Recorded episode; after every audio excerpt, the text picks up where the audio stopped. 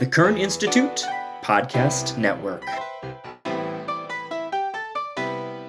Welcome, everyone, to another episode of Medical Education Matters. I'm Michael Braun, and I'm joined today by my co host, Jeff Amundson.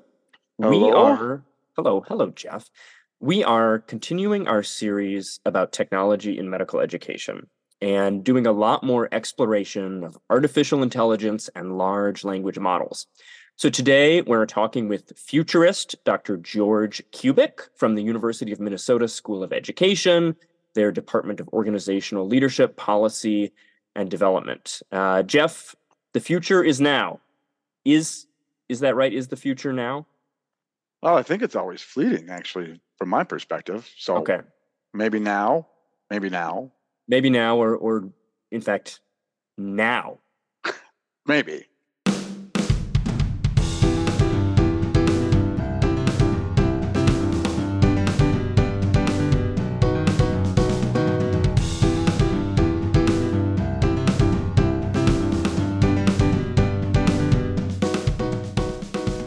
Well, welcome, Dr. George Kubik. It's so great to have you with us. Thank you for joining us.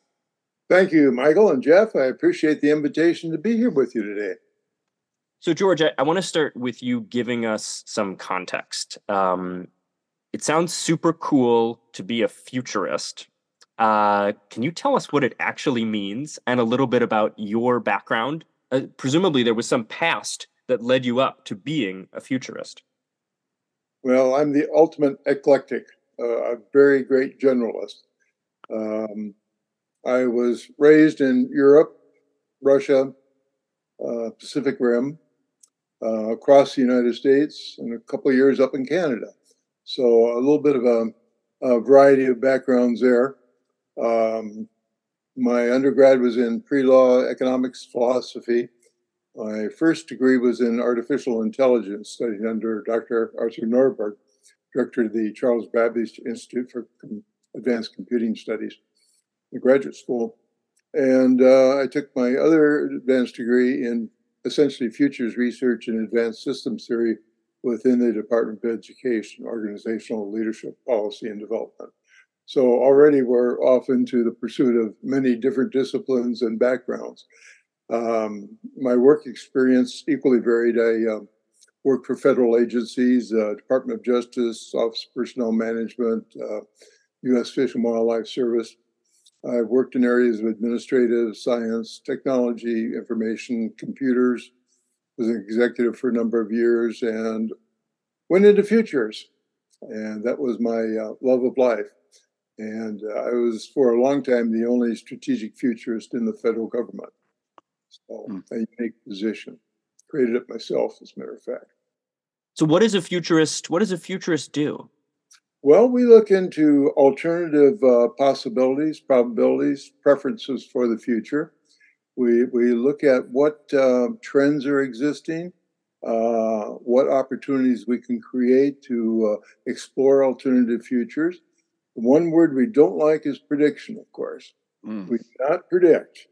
we forecast. Um, we create, but we do not predict. Um, and that is, in general, the life of futurists. We're, as I say, very much of a, a generalist occupation, uh, cognizant of many different disciplines and backgrounds. And um, we explore alternative futures in terms of different time frames, um, extended present, as we uh, were talking about a little bit earlier. Um, this might be day, week, month, year, etc.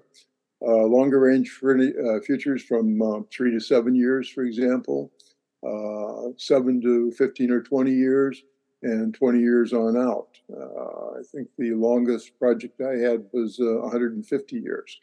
And Okay. you enter a great deal of speculation at that point.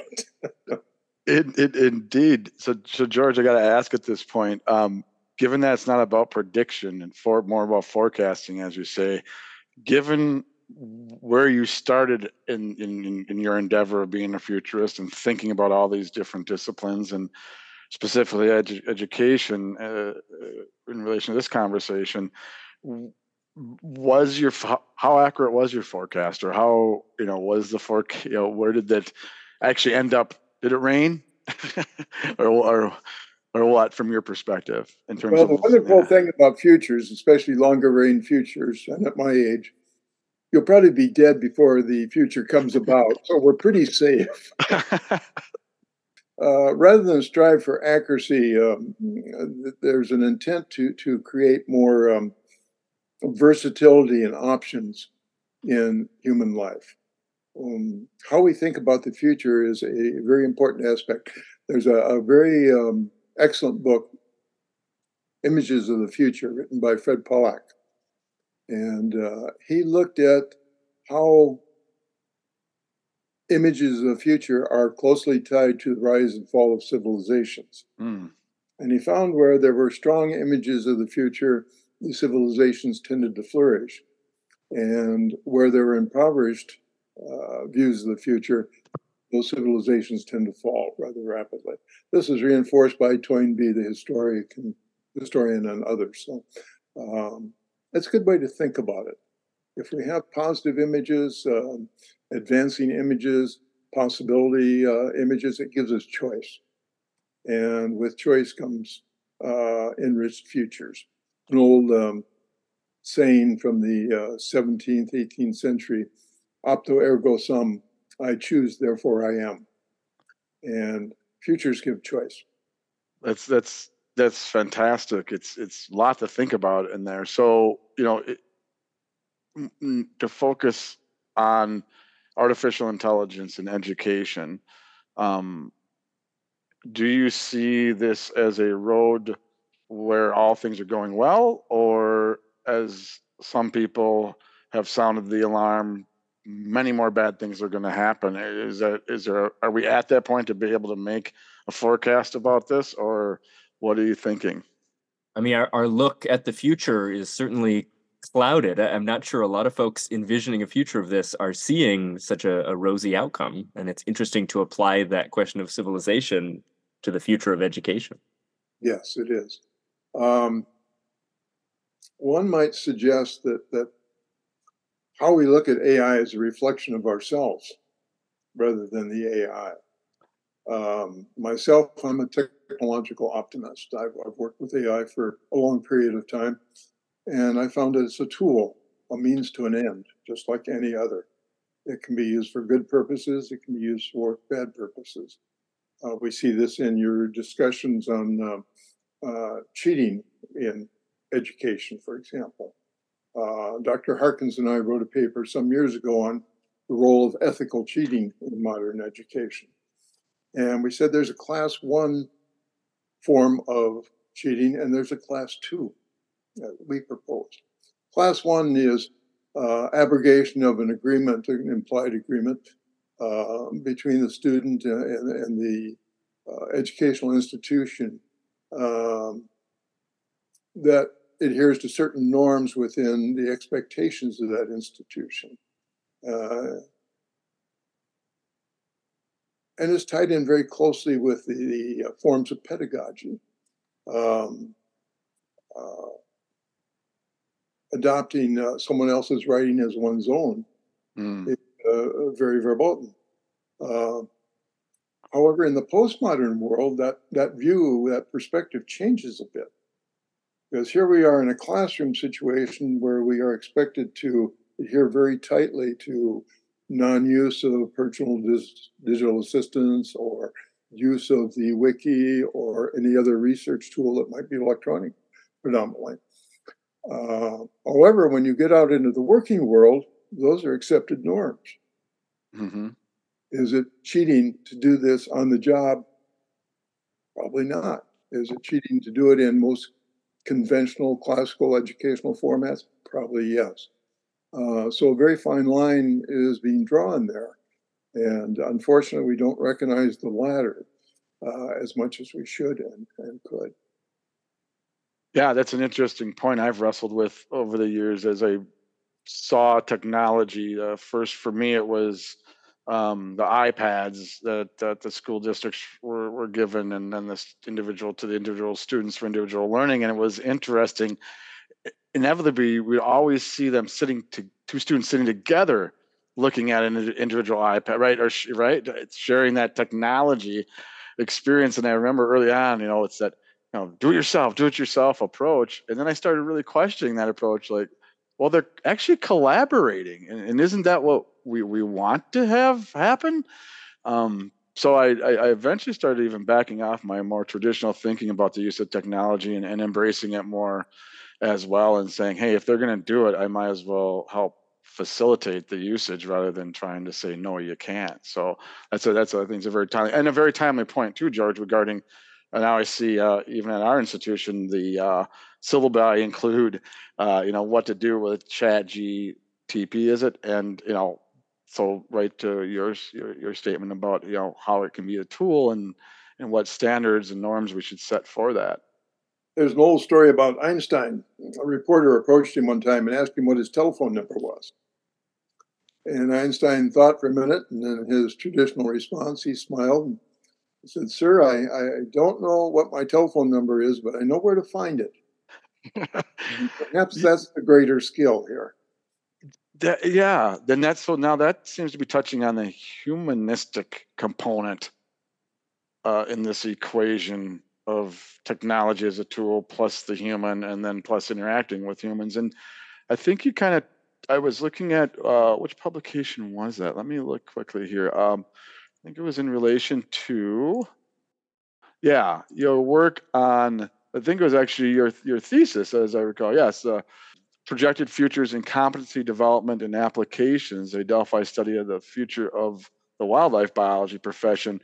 And uh, the overlap i saw with what we're doing in, in medical education um, is kind of the last paragraph in the abstract summed it up so nicely is that uh, you know using this delphi process you talk about you know key trends and major competencies and one was continuous learning and effective that was effective application but what stuck out to me was um, the what was also important was effective networking, partnering with coworkers, stakeholders, customers, strategic thinking, and stuff along those lines. So it seems like you know, even then, you were emphasizing the the the, the skill building of human interaction and how to deal with that. So is there, have you given more thought to its importance now versus then?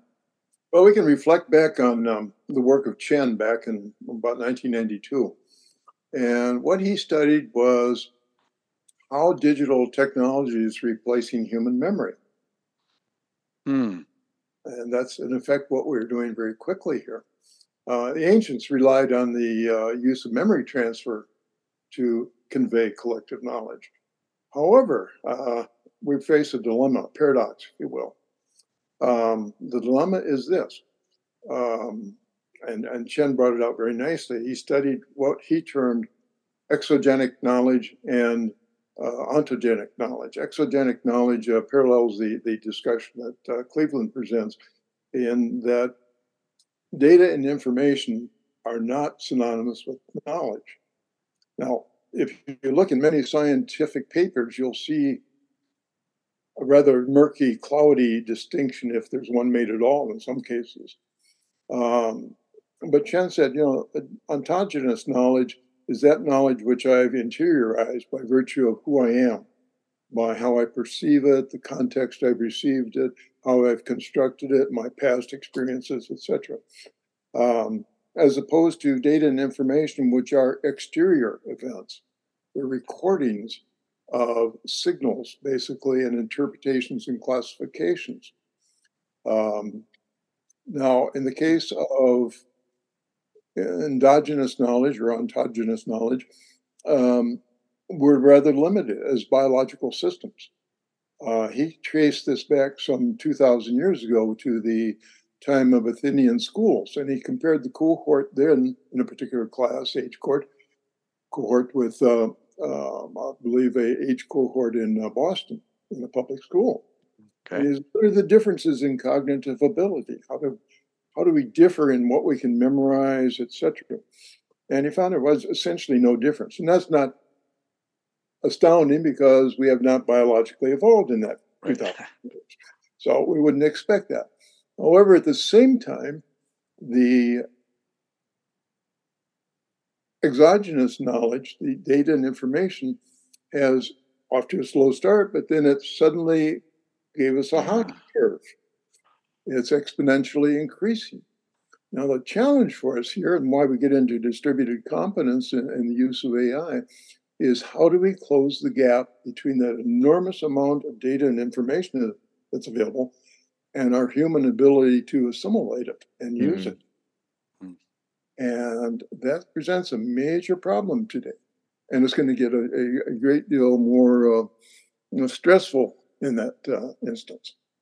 The advances of our knowledge and what we can know and what we expect students to know is something that struck me uh, reading 2005 biography of Robert Oppenheimer, which I'm just about finished, and hearing his major contributions to quantum physics and recognizing, oh yeah, I remember that from high school.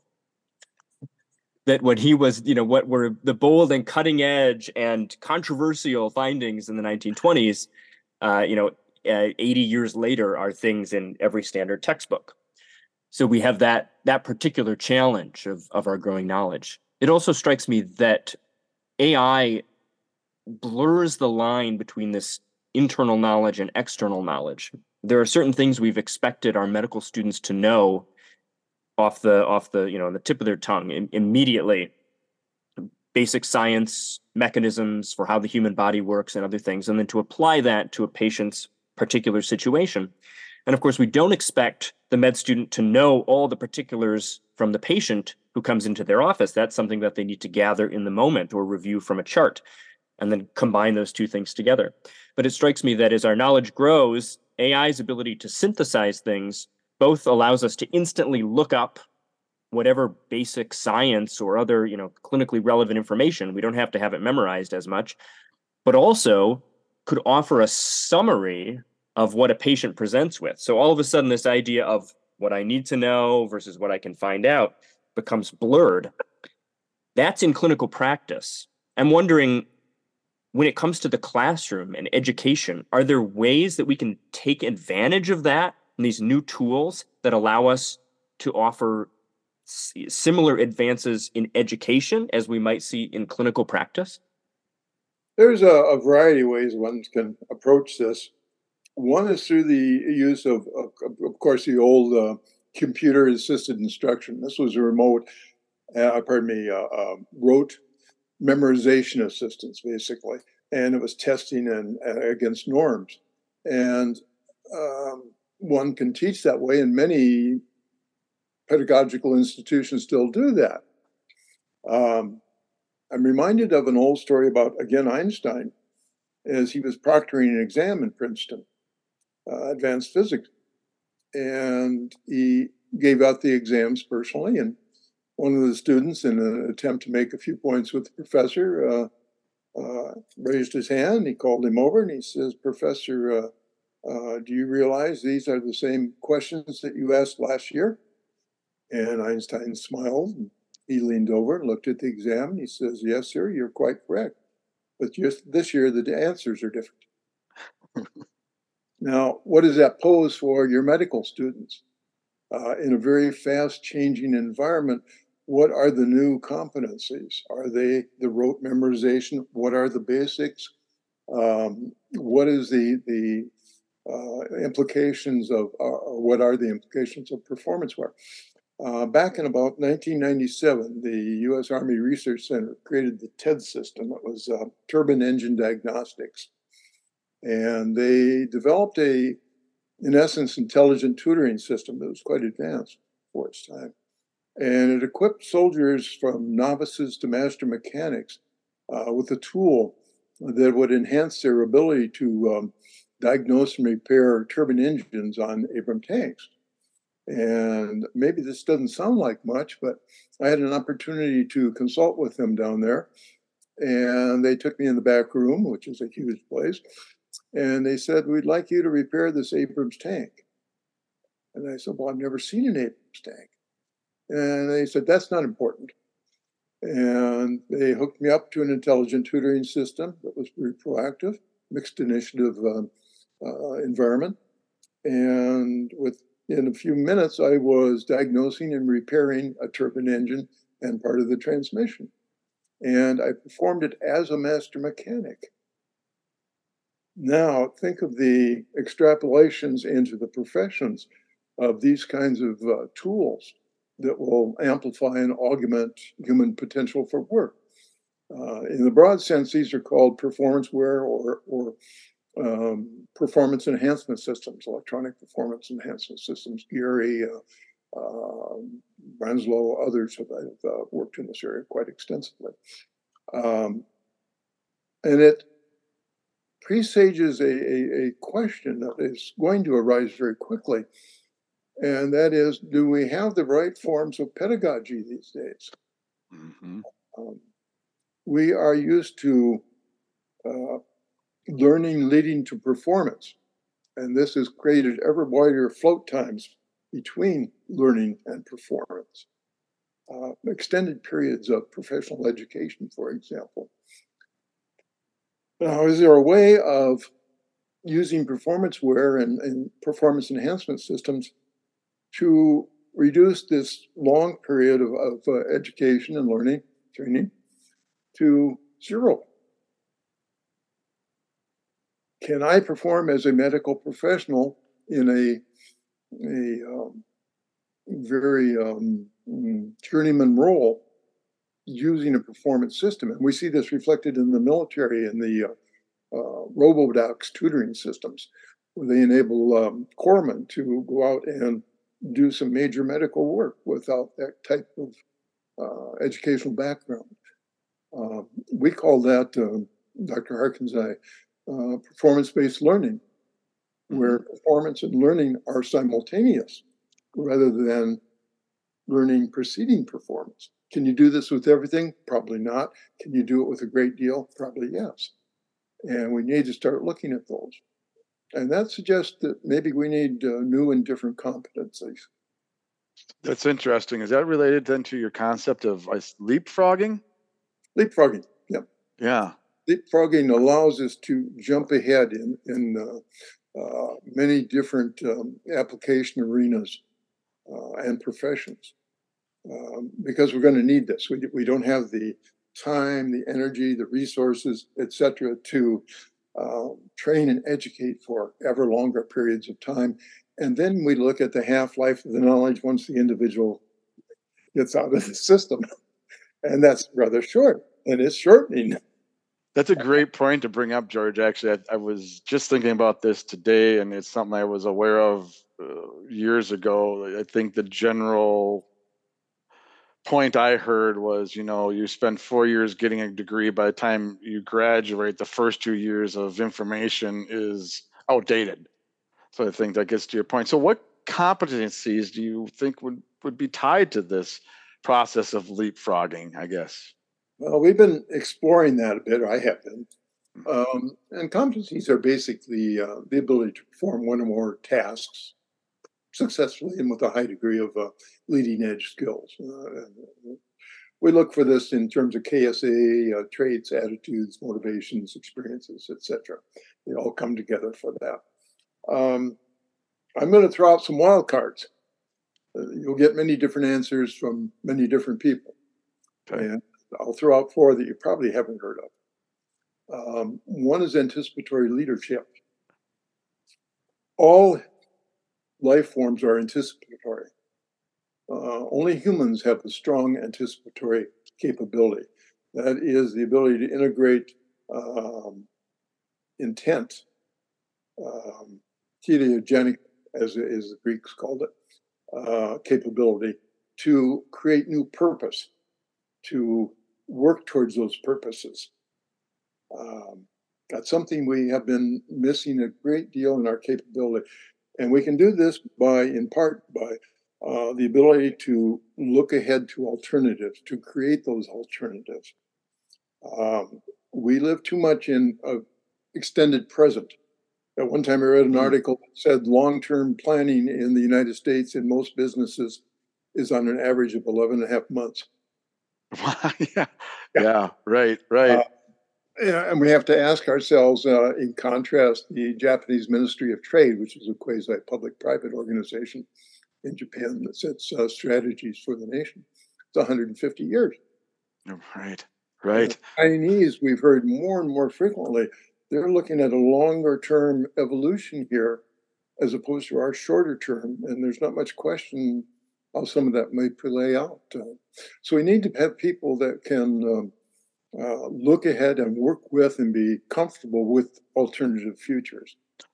Uh, that's more difficult than it sounds, uh, but we need that competency, if you will, in all of our people. Um, another one is sense making. Are you have you ever attended a course in sense making? I not to my knowledge, maybe some variation of it, but uh, what what is it never, to you? I've never seen it taught. sometimes nonsense making, but uh, not sense making. Um, sense making um, is rather important, uh, even though we don't teach it. Um, how do we make sense of what we are doing and what we are going to be doing or what we could be doing? Um, but we need to develop multiple perspectives of systems complexity and organization. We need to see it in different ways to be enriched. Um, there are maybe um, three primary domains for that. We have a wonderful system uh, we call science. It's a Newtonian, uh, Laplacian, uh, Euclidean based system, and it works quite well, thank you very much. but as uh, Sir Thomas Kuhn has pointed out, it's, it's getting a little frayed around the edges. Mm-hmm. And Mhm. so we have the entry of uh, postmodernism. And here we're looking at, at something entirely different. Um, uh, modern science, modern ways of thinking are, are essentially deterministic and ultimately predictable or explanatory. Right. Enough information, we can accomplish this. And, and ultimately predict as if it's a trivial system. Trivial Mhm. meaning backward, forward. Um, a non-trivial system, though, is indicative of, of uh, deterministic but non-predictable systems. Hmm. And these would be uh, examples would be uh, chaos theory, Mm-hmm. um, complex adaptive systems theory, and they um, imply that um, you have what are called emergent or Prig- Prigoginian systems, and these systems are addressable, uh, but they're not predictable in nature, not predictable in detail at least. Uh, but you can work with them and understand uh, complex phenomena. Um, I've, I've Snowden, for example, compares them to the old story about um, Dracula. Okay. Dracula was not dead, nor was he alive. He was the undead. Well, emergent systems are the unsystems, Okay. The unordered systems. Right. We understand them by virtue of their difference. They're not ordered systems like Newtonian systems, they're unordered. And then you have disordered systems, which, for want of a better word, are called teleogenic, uh, a phrase I use. Uh, It means they're purposing systems.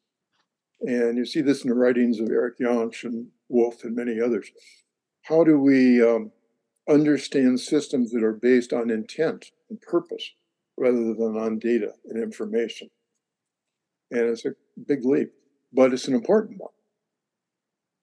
Um, why do I use different words for this?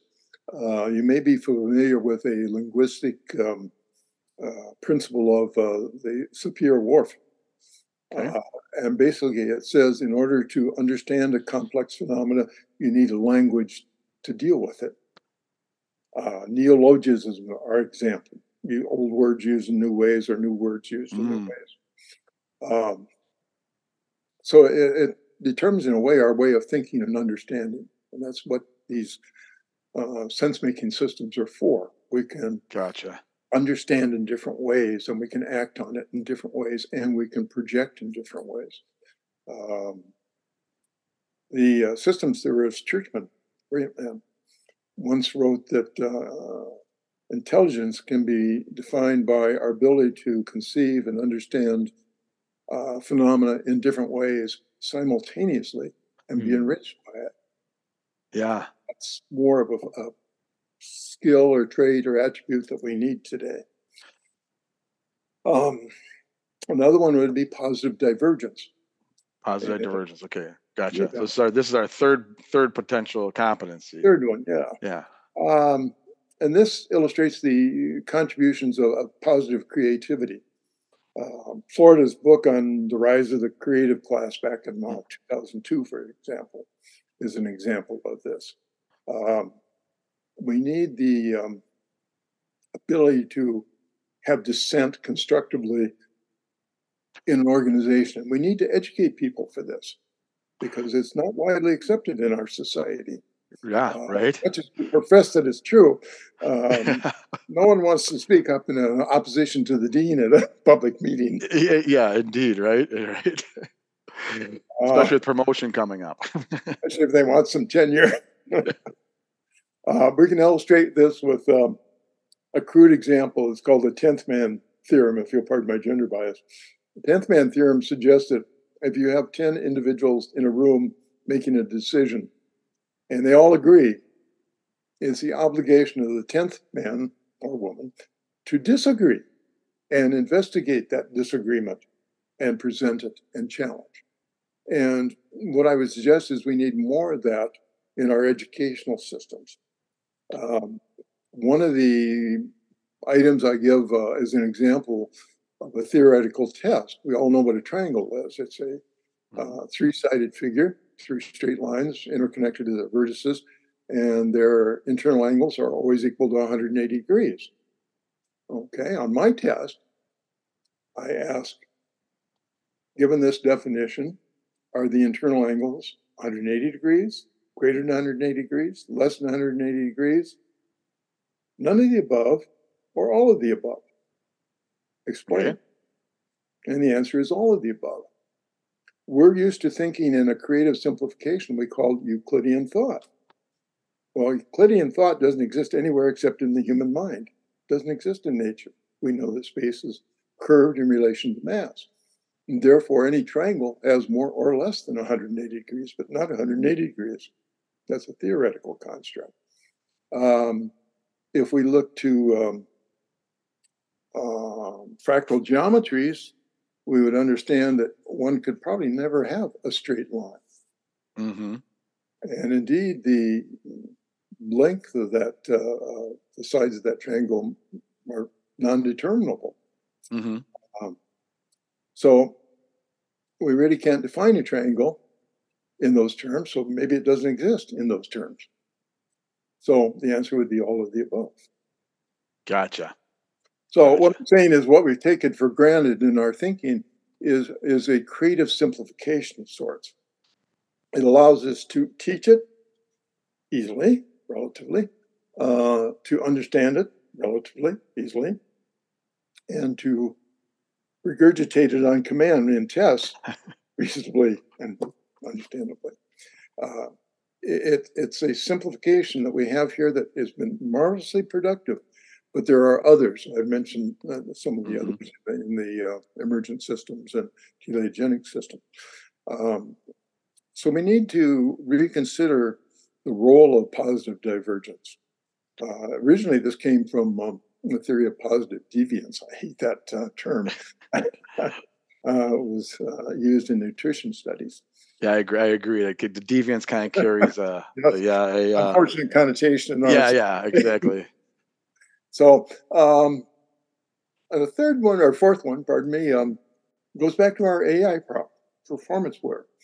Um, we need to train and educate our people better in how to work with forthcoming ecologies of electronic performance enhancement systems. Um, we need to learn how to partner with these technologies, if you will. Uh, we need to uh, facilitate our learning and performance systems uh, and thinking. And we need to be able to deal with mixed initiative learning.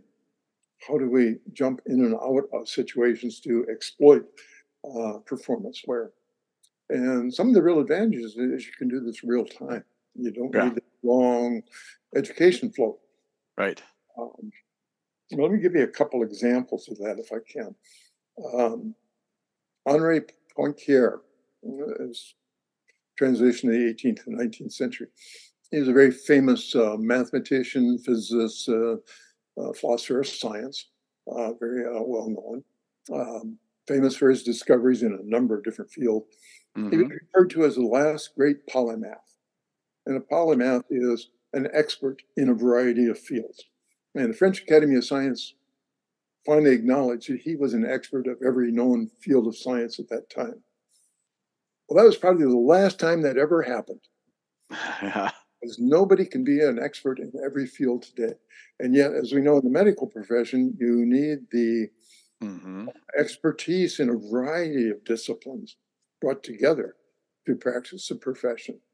So point Poincare was um, last great polymath, uh, the last one to make significant contributions in every major field. I'll give you another example, a slightly different one. Uh, a gentleman by the name of Ferdinand Waldo Demara. Uh, I don't know if you're familiar with him. You probably are not. Nope. Couple movies made about him. He was called The Great Imposter. And Ferdinand was a remarkable man. He was a civil engineer, a sheriff's deputy, a state game warden, or pardon me, a prison warden, and a real well-known reformer. He was a doctor of applied psychology. Hmm. Uh, he's an anthropologist. He was a lawyer. He was a Benedictine monk. He was a naval surgeon and highly decorated one. He uh, performed some miraculous operations off the coast of North Korea. Um, he's an editor, a cancer researcher, um, and worked in tea as as a as an instructor in the professor role. Wow. Uh, wow. thing about I'm suddenly feeling uh, inadequate. yeah, I am too. Uh, the thing about uh, Ferdinand was that he didn't have a medical degree. He didn't have a college degree. Turned out he never graduated from high school. it wasn't bad enough. He never got out of grade school. and yet he had the remarkable ability to step into all of these different professional contexts and perform immediately. He was able to yeah. bring himself up to speed so quickly for that particular task that he was acknowledged as performing with a high degree of expertise. Wouldn't that be wonderful for all of us? Yeah, right. well, for yeah, well, you know, maybe maybe not us educators though. All of a sudden, if we have someone that can just suddenly jump into anything without needing that formal background, I guess. Um, uh, but again, but go yeah. back to those four competencies. That's where your educators will come in, because these are not um, documented. They're not um, uh, formal systems. Yet, right. Disciplines. Right. Uh, so, if, you, if you look at these four, you won't find them anywhere in the educational system that I'm aware of. Yeah, and so then that brings me to you know what in can we change in pedagogy? What as a pedagogist might I do in the classroom that would uh, and you know enhance these competencies, so to speak? And, and you mentioned um, perhaps some learning theories that would have to come along with that. As a learning theorist, I I come from more of a elemental processing, know, Pavlovian, Skinnerian uh, the power of association kind of thinking. And um, you know playing value theories are out there that's for sure. But you know what what might a teacher who is trying to enhance these competencies look like? That, that is a very good question. I'm sure i have an answer for you on that one. Yeah yeah the, the equivalent of, of the uh, Waldo Demara uh, doesn't seem to exist in, in this kind of profession. Gotcha. Uh, where um, extended periods of rather uh, static knowledge, as you know, uh, both of yeah. you, uh, when you want to change a uh, university course, you submit it, and it might take two years, three years, who knows. Right. Uh, meanwhile, the, the knowledge base is expanding rapidly with other individuals. the students are already bypassing the curriculum. And that goes back to our ethical cheating uh, Red Queen effect, if you're familiar with that from biology. Yes. And Red Queen effect essentially says that if you want to uh, exist and continue to exist as an organism, you have to change more quickly than your environment. Mm-hmm. be able to adapt more quickly. And it's this constant adaptive, proactive mode uh, rather than reactive mode. Education is largely reactive. Yeah, right. And it needs to be adaptive and proactive, and adaptive in the positive sense of the word. So this conversation, and Michael, please speak up. I just I have a million thoughts going here. It keeps pulling me towards what we focus on here at the Kern Institute about character, um, and caring, and and and, and excellence, and and being a medical professional. Um, so to focus on character, it seems uh, you know, in looking at some of the articles you sent for us, I you know saw continuous learning was a word used that got me to thinking about being a lifelong learner. Um, you're even you're just uh, then uh, you mentioned attitudes. Um, uh, being particular attitudes being important for the future. Um, I think also I saw words like um, let's see, role, role flexibility, strategic thinking, uh, dealing effectively with change and complexity, knowledge creation, innovation. So, so this is all stuff that you know, in some way or form, we uh, talk about at Kern consistently, and are also trying to infuse into our new curriculum in a thread called the Good Doctor, and where we're focusing on you know character. Oh, maybe traits can be used, or um, more about the strengths uh, of character. So, and, and I, have seen this more nationally too, or maybe even globally, where I've seen lots of conversations around character development being an important thing to have because of all this division in the world and, and being able, as you said earlier, to deliberate in, in a civil civil way and around civic issues.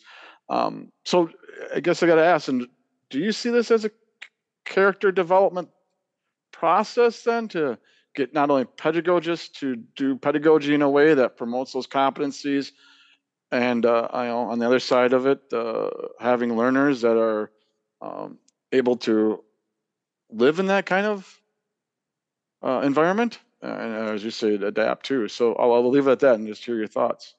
Well, a couple concepts here. One is the plasticity of the human species we are constantly able to adjust ourselves to new situations, new environments, new challenges.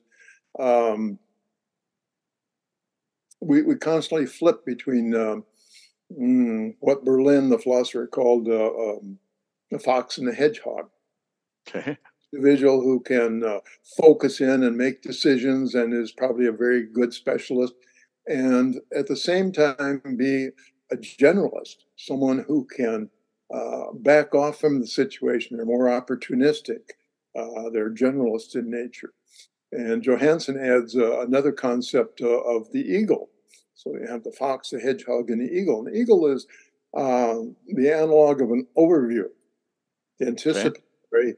Uh, the more wider perspective and understanding of what's going on around them. so we need to teach, I think, uh, or have developed, maybe that's an internal development rather than a teaching them, um, create the opportunity for this to uh, have individuals who are comfortable in all three roles, mm-hmm. able mm-hmm. to simultaneously or quickly switch switch between and among these roles in their daily lives, in their uh, professional lives, in their home lives.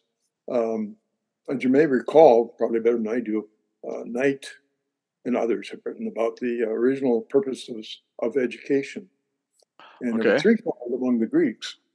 Uh, the Greeks um, determined education was to be used for one, creating a responsible citizen, mm-hmm. two, to uh, uh, develop a um, informed citizen, and three, to prepare for the opportunity to work.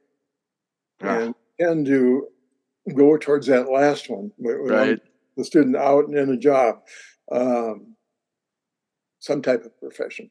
Uh, and we tend to overlook, as you pointed out earlier, some of the aspects of um, development as an individual and as a responsible citizen. And that's probably where the Kern Institute comes in quite heavily, I would guess. Right, right. And uh, I can't help but feel that some of these uh, four uh, competencies might contribute to that. Right, and and and specifically around the idea of practical wisdom, this idea of ability to you know, do the right thing at the right time for the right reason. Some toss in the right person and right amount, um, but we focus on the right time, uh, right reason, and and those three aspects. So that actually tied into your kind of distributed competence, in my mind. That um, is is it uh, um, it got me thinking about this idea of we're closing this knowledge gap and then kind of this massive global network of uh, on-time delivery of my understanding to you so you can understand different you know to your point about the the different perspectives and what have you. Um, but yeah, it got me to thinking like, is it ultimately this, uh, how should I say it, depository of wisdom sitting out there that we can eventually all tap into that's really going to help close this gap. I just kind of curious uh, uh, your initial thoughts or your kind of initial reaction to to that kind of thinking in terms of it's a, a wise uh, the, the, the uniform wisdom that is going to help close some of these gaps. The wisdom is a, a very difficult factor to define, as you might imagine. Yeah. Um, and that's more difficult than than information, data, uh, knowledge. Right. Um, when I get students, I, I teach um, honor students. Uh, and one of the things I point out is if it were me, I would require at every university and college a good survey course in philosophy. Okay. The Greeks, I don't know whether they were a really brilliant breakthrough civilization or if they're a giant Rorschach test for what um, but at any rate, they, they divided um, philosophy down into three categories um, uh, ontology, epistemology, and axiology. Mm-hmm. And we study epistemology greatly. How do we know what we know and what do we know? Um, ontology, we, we kind of skip over because it's more difficult. And uh, ontology is what is real, mm-hmm. what is meaning, what is we can go on. Let's go back to our sense making illustration. Yeah, gotcha. And axiology is the third one, which we almost entirely neglect, except for a few minor departments. Uh, and axiology is uh, ethics, meta ethics on the one hand, and aesthetics on the other. And great civilizations, that's been important. Um, Greeks used to say that, the classical Greeks, that is not the answers you provide, but the questions, the quality questions you ask. Right. And we need to be, I think, um, engendering this capability in our students uh, to ask quality questions. Agreed. Yeah. yeah. Yeah, my, my father taught me that. You know, it's it's that it's that made that old saying. I, I you'll see in my emails that I sent you from the former president of the University of Chicago. Right, the college is meant to make you think. You know? Not be uncomfortable. yeah, uh, yeah, yeah, exactly. Not being comfortable. So I hear you. I hear that in there too. So Michael, you got. it looks like you have a thought. Yeah. So, you know, pardon, pardon, pardon to my uh, uh, folks here, and pardon to the listeners. You know, this is so much to take in. There's so many opportunities for synthesis of the ideas. You know, it does strike me George, we had you on here to talk with a futurist and think about the future. And we have had such an enjoyable conversation delving into the past and considering the ways in which the past, well, we'll, we'll, we'll sort of uh, corrupt Shakespeare a little and say, you know, the past is prologue, uh, thinking that way. It also strikes me, though, that we are we're entering into a system of rapid knowledge change and, and rapid technological change that perhaps means some of the lessons of the past are no longer applicable or the by the time we understand what lessons they have to offer we've moved on to something else. And i'm wondering george uh, and maybe this is a good place to kind of wrap our conversation here. Are there lessons from the past and and lessons from the work as a futurist that teach us sometimes we need to slow down sometimes we need to to stop our our rapid push to the future in order to make sure we've taken the right lessons or should this be a headlong charge ahead as as fast as we want to be led? I think we're going to have to stay just ahead of the curve at all times. Um, rapid change is going to occur change occurs in, in, in four or five different formats. The, the speed of change obviously um, the acceleration of change, rate of change, uh, the impact of change, which is great, um, and its pervasiveness. And everybody's affected. Nobody escapes these rapid change. We can put brakes on it in our minds, but that's not going to happen. Uh, Gibson, the uh, science fiction writer uh, in Neuromancer, wrote, "The street finds ways." And as long as we have development, which we require as a species, I think, uh, we're also going to be accompanied by people who find ways that may not be the ethical way, or maybe a super ethical way. And ethics is something we, we need to teach more of, as we pointed out a few minutes ago ethics and meta ethics. Um, and what is ex- aesthetically viable in our societies. Um, so, as long as this street is finding ways, and this goes back to the ethical cheating, students will, they're, they're ahead of the curve, usually ahead of my curve uh, in technology. And I've run computer centers, technology centers, but um, they find practical ways to accomplish a task. Now, our challenge is how do we do that in a constructive manner that benefits both the student and the instructor because we need to learn too. Right. And that's our challenge. But I do not fear technology. Um, you know, we talk about strong AI, weak AI, uh, the blur between. Um, I'm reminded of um, Searle's Chinese puzzle room, and it was a, um, a Gedanken experiment, a thought experiment, and he created a hypothetical room that was a black box, and people needed translations from um, Chinese to English, and so they would put the Chinese in and out in the other end would come the English translation. Now, was this a strong AI that could reason and understand what was going on, or was it symbol, simply a symbol manipulator that could look it up and push it out the back door? Uh, these are black boxes. We don't know. Uh, and machines are not the same as humans. We, we are subject to many uh, sensory differences, many uh, experiences, uh, genetic predispositions. Um, that makes us different than machines, and that'll probably always be true. Um, uh, the Turing test uh, aside, although we have examples of that that are very um, interesting. Eliza, for example, Eliza was a um, a chatbot that okay provided psychological uh, advice. And you could uh, dial in and uh, submit your question on the computer, and it would engage in a conversation with you.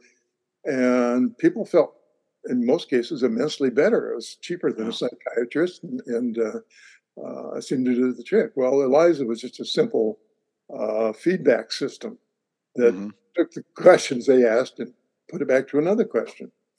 Uh, so we attribute intelligence in many areas that intelligence is uh, not understood. Uh, we like to think we have a handle on intelligence. Indeed, Gardner, what, lists seven? Right. Uh, Stoner lists 373 types of intelligence. Uh, you know, right. what is intelligence?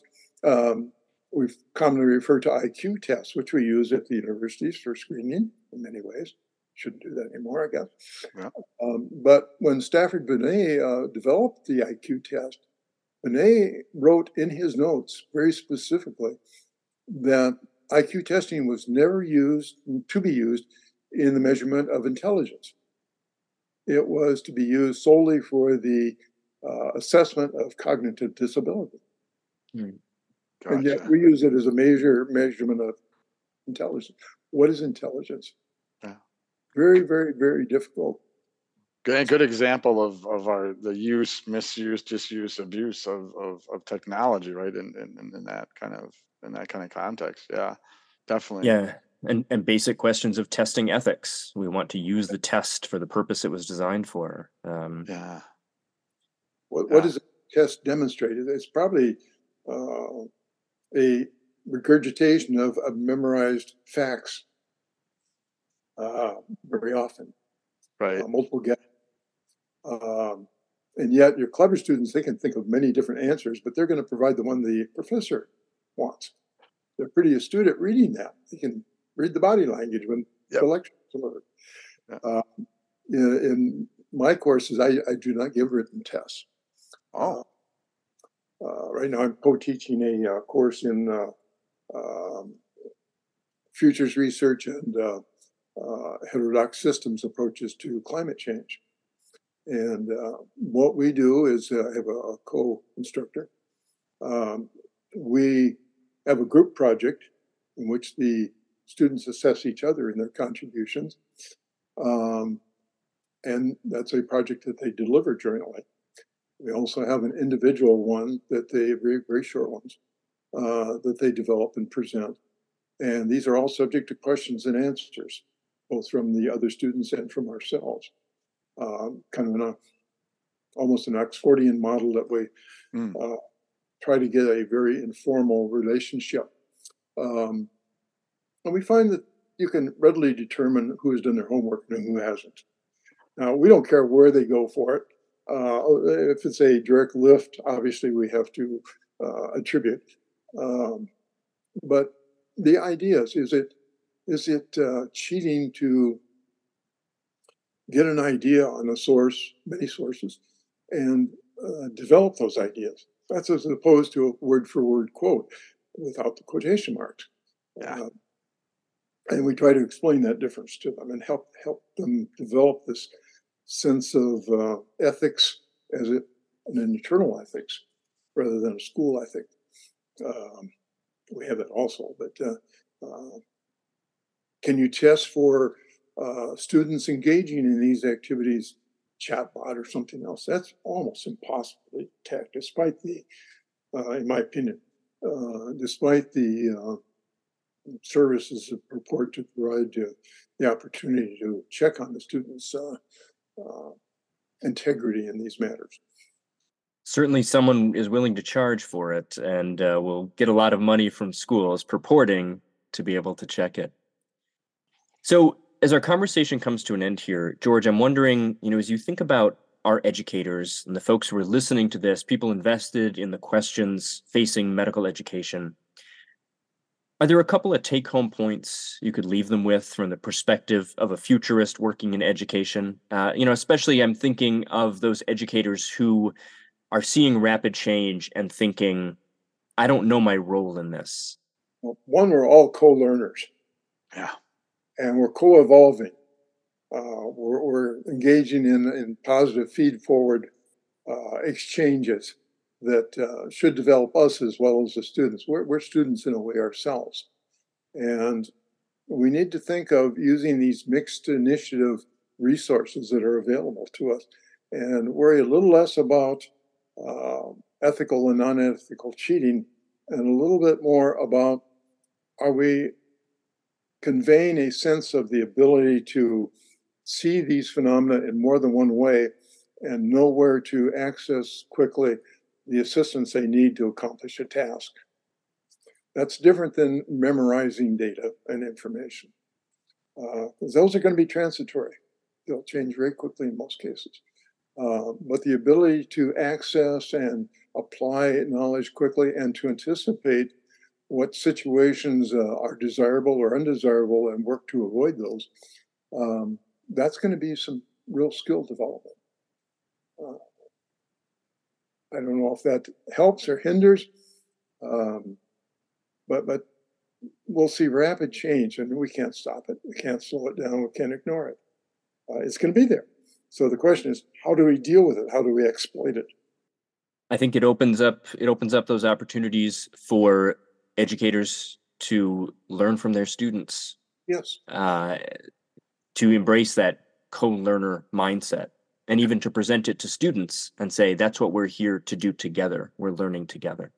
And i think that's a critical point michael too to, to present it because i think oftentimes young learners have this sense of trying to stay within their lane so to speak right? Trying to uh, appease and i think it just takes that pressure. Oh this is also a person too who's learning along with me not someone who i necessarily have to uh, see as above me right? And i think when those barriers are broken down it's just that sense of relief of oh i can actually learn kind of thinking. So yeah good points. I had a um, a mentor um, earl joseph was one of the great futurists in the 50s and we talked about the medical profession. And we talked about what kind of doctor we would like to see if we had a difficulty he said, Well, you know, I'd like to see at least three physicians. One, a recently graduated medical doctor who has the latest in knowledge and information at their fingertip, a more experienced doctor who's been around the, the horn a few times, and a computer. And they should be working in symbiosis. There's an old story by Greg Bear, um, Great Sky River, in which the civilization had been decimated, and each survivor was assigned an aspect. This was a collection of different uh, knowledgeable people, um, philosophers, educators, uh, uh, subject specialists, and they are embodiments of, of their engrams were effectively embedded in these machines, and they would hold conversations and debate what their next task was to be and what it was to how we might accomplish it. And I thought that was a great analogy for what we need today. Uh, if we could sit in a room not only with the professor, but Aristotle, Plato, uh, Weizenbaum, uh, philosophers, uh, AI people, and converse in a conversation with each of these aspects um, and be enriched thereby to to not memorize but to to learn the, the basic perspectives of these different pieces of knowledge. I think that's a, a great point for us to end on here. And george i want to thank you for taking the time to sit in this zoom room with us and consider these particular perspectives. Um, perhaps through this whole series we'll have enough perspectives that it will feel like there is that collection and diversity of knowledge all together in one place uh, for people to take in. Fun for you as it was for me. It was fun. Thank you. A great earmark of a wonderful conversation. Yeah. Well, on behalf of Jeff Amundson, I'm Michael Braun, Dr. George Kubik. Thanks so much for joining us. Thank you very much for your invitation. Enjoyed the conversation thoroughly.